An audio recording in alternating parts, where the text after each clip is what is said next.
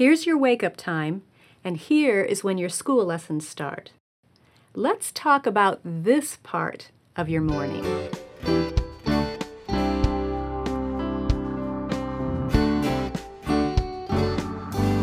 Welcome to the Simply Charlotte Mason podcast. I'm Sonya Shafer.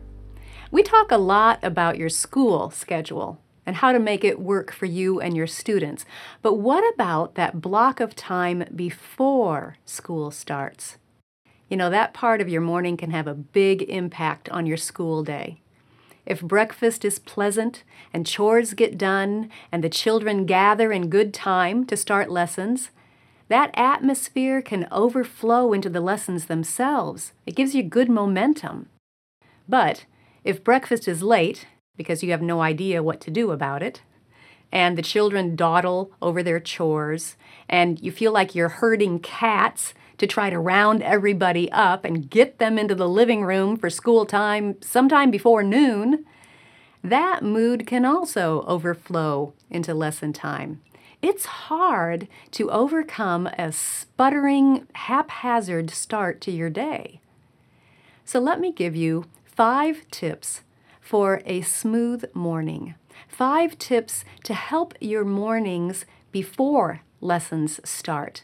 Think of these as ideas to help you and your children enjoy a smooth start that will carry you into school time with a calm and happy spirit. Tip number 1, start the night before.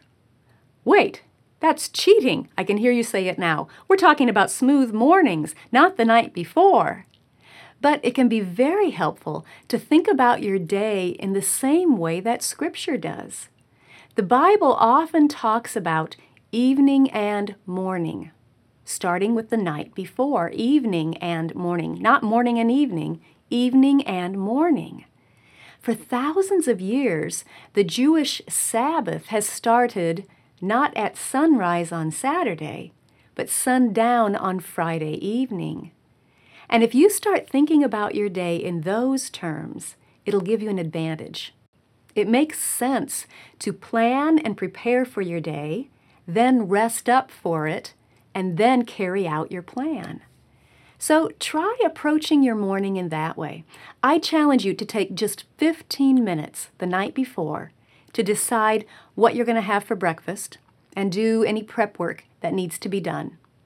Check your calendar. See if you have any outside appointments or commitments that are going to affect your morning. And maybe glance at your school plans and make sure you have everything you will need for them.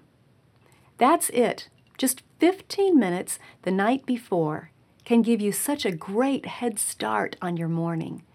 In fact, try setting a timer for 15 minutes this evening, tonight, and see how much you can get done in just that short amount of time with full attention. You might be surprised.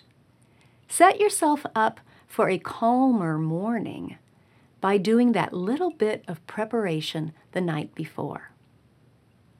Tip number 2, set an alarm. If you tend to sleep in later than you should and you wake up feeling defeated already, consider setting an alarm to help you rise early enough so you feel prepared for what is ahead. But first, let me just encourage you, make sure you're getting to bed at a decent time so you're getting enough sleep. Enough sleep to help you function optimally in the morning. One of the blessings of homeschooling is that it eliminates that draining routine of waking up in the dark, exhausted and groggy every morning and prying yourself out of bed so you don't miss the bus. Do you remember those days? How many years did we have to do that when we were growing up? It is not a pleasant way to start the day. So I'm very thankful that homeschooling gives us the option to wake up gradually if needed, or even to push back our start time some mornings if everyone was up late the night before. We have such freedom as homeschoolers. We're not tied to class bells or to tardy slips. But let's be careful that we use that freedom to serve our family well. Let's not go to the other extreme. Homeschooling should not be an excuse to sit up late every night and stay in our pajamas every day. We should be using the freedom we have to serve our family well, not to encourage sloppy habits. Yes, sometimes the situation calls for flexibility, absolutely. But be careful not to use that flexibility as an excuse for becoming lax, or worse, robbing your children and you of much-needed sleep.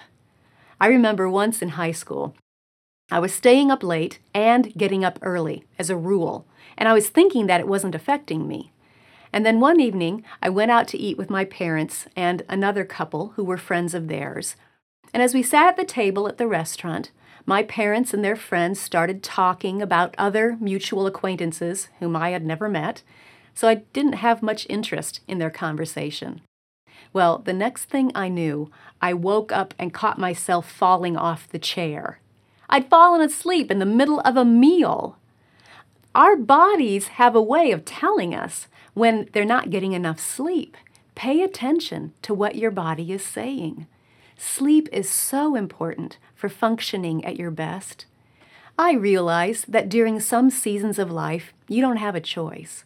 When you have a baby who doesn't sleep through the night yet, it's going to be a challenge. But I just want to encourage you, don't buy into this idea that feeling exhausted and sleep deprived is a badge of honor. It's not. Sleep is a gift from God. Adequate sleep can actually help us problem solve in our home schools. It can help us read the faces of our children so we have insight into what they're thinking.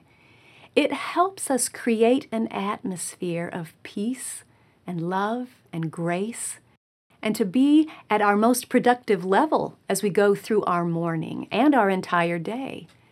Why would we intentionally neglect that gift? If you have the choice, and most of us do, make sure you're getting enough sleep. And by the way, while we're talking about enough sleep, let me just throw in a reminder that most kids need more than 8 hours of sleep at night. If your children are perpetually cranky or lethargic or struggling to pay attention, it might be their body's way of letting you know that they need more sleep. Okay, have I said enough about getting enough sleep as the prerequisite to this tip? It's important. Maybe this tip should have read, get enough sleep and set an alarm. I don't know. But when I recommend setting an alarm for yourself, I want you to know that I am not recommending that you get less sleep. I'm recommending that you shift your sleeping hours so you can still get enough sleep, but also rise at a time that will give you a head start to the morning. I hate that feeling of getting up and feeling behind right from the start. Then I feel like I'm playing catch-up all day long, and that is not a pleasant way to go through your day. So maybe instead of sleeping from midnight to 8 o'clock, you shift it back an hour and start going to bed at 11 and getting up at 7. See, you're still getting your 8 hours, but you'll be waking up an hour earlier in the morning and giving yourself time to prepare for your day. I can't tell you what time to get up. That's a personal choice that's based on your unique family's circumstances and your family culture. I'm simply saying that getting up early enough to feel prepared for your day is a whole lot better than feeling like you're behind or like you've been thrown in the deep end as soon as you open your eyes. So consider setting an alarm to help you get in the habit of entering the day more calmly and intentionally prepared. That habit will certainly make for a smoother morning. Tip number 3, post a chore chart. Of course, it doesn't have to be a chart. You might have a list of responsibilities instead. But the thing is, make sure every child in your household knows what he or she is responsible to do every morning. Posting those chores does two things. Number one, it helps the children know what your expectations are. So, number two, it eliminates your having to remind them what to do every single morning. It transfers that responsibility onto their shoulders and gives them great practice in applying the student motto, I am, I can, I ought, I will. Now, if your children are not used to chores or personal responsibilities, you'll need to take some time to get those habits in place. Don't just throw a list at them and expect them to know how to handle it. Take some time during the afternoons, after lessons are done, or take some time on the weekends to teach one chore at a time. Show them slowly and carefully what they are to do, what your expectations are, and let them practice. Any chore or responsibility that you want your child to learn can be taught with a simple 5-step process. Step number 1, I do it and you watch me. Step number 2, I do it and you help me. Step number 3, you do it and I help you. Step number 4, you do it and I watch you. And step number 5, you do it and I inspect it. Now, how quickly you move through that 5-step process will depend on the particular chore and the child. It might take a few afternoons or weekends to get one up to speed, but don't rush it. The time that you invest now will be repaid many times over. At our house, we got up and got dressed and then met for breakfast. And after breakfast, the children were responsible to do their chores, including brushing their teeth, making their beds, and some of them cleaned up the kitchen and loaded the dishwasher with the breakfast dishes. Kitchen duty was usually rotated between the 3 meals every week. Now, you don't have to run your morning that same way, but just having those chores posted where everyone can see them made our mornings run much smoother. Tip number 4 for a smooth morning, give little ones attention first. If you have a toddler or a preschooler, spend time one-on-one with her while the older ones are doing their assigned chores. That individual attention will help immensely when later you ask her to play alone for a bit during a lesson. And when I say one-on-one time, I don't mean drilling the child on her ABCs or 1, 2, 3s. No, this should be a play time or reading books time or whatever helps your child feel loved. Give her your full attention. Make it a special time. When you take that time to fill up her little love cup first, she won't feel as neglected or abandoned when later in the morning you ask her to entertain herself so you can work with her older siblings on their schoolwork. Obviously, this together time isn't going to be a magic solution to all behavior problems for the whole day. You're still going to need to train her and practice with her so she can play quietly during school time. But that focused attention given first will go a long way toward a smoother morning. Then tip number 5, create a morning playlist. Once breakfast is done and the children scatter to do their chores, how do you regather everyone in a timely manner and get lessons started?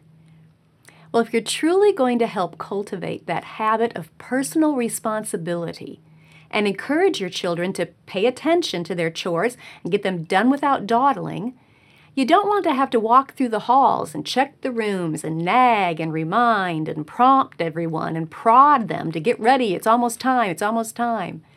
That behavior is only going to set up a habit of depending on you to make sure they get done.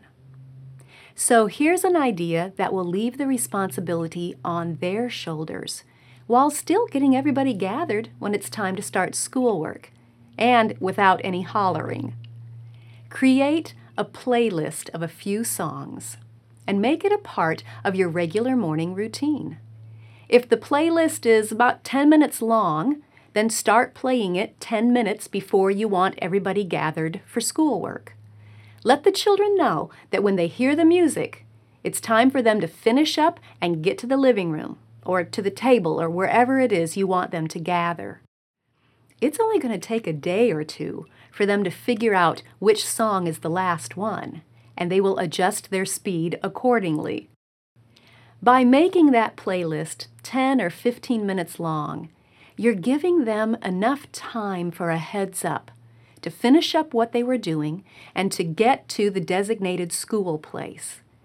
Then all you have to do is apply an appropriate consequence for any who are not in their place when the music stops. Of course, you don't have to use a playlist per se. You could use a bell or some chimes. Ring once about 5 or 10 minutes before lessons begin, and then once again when it's time to start.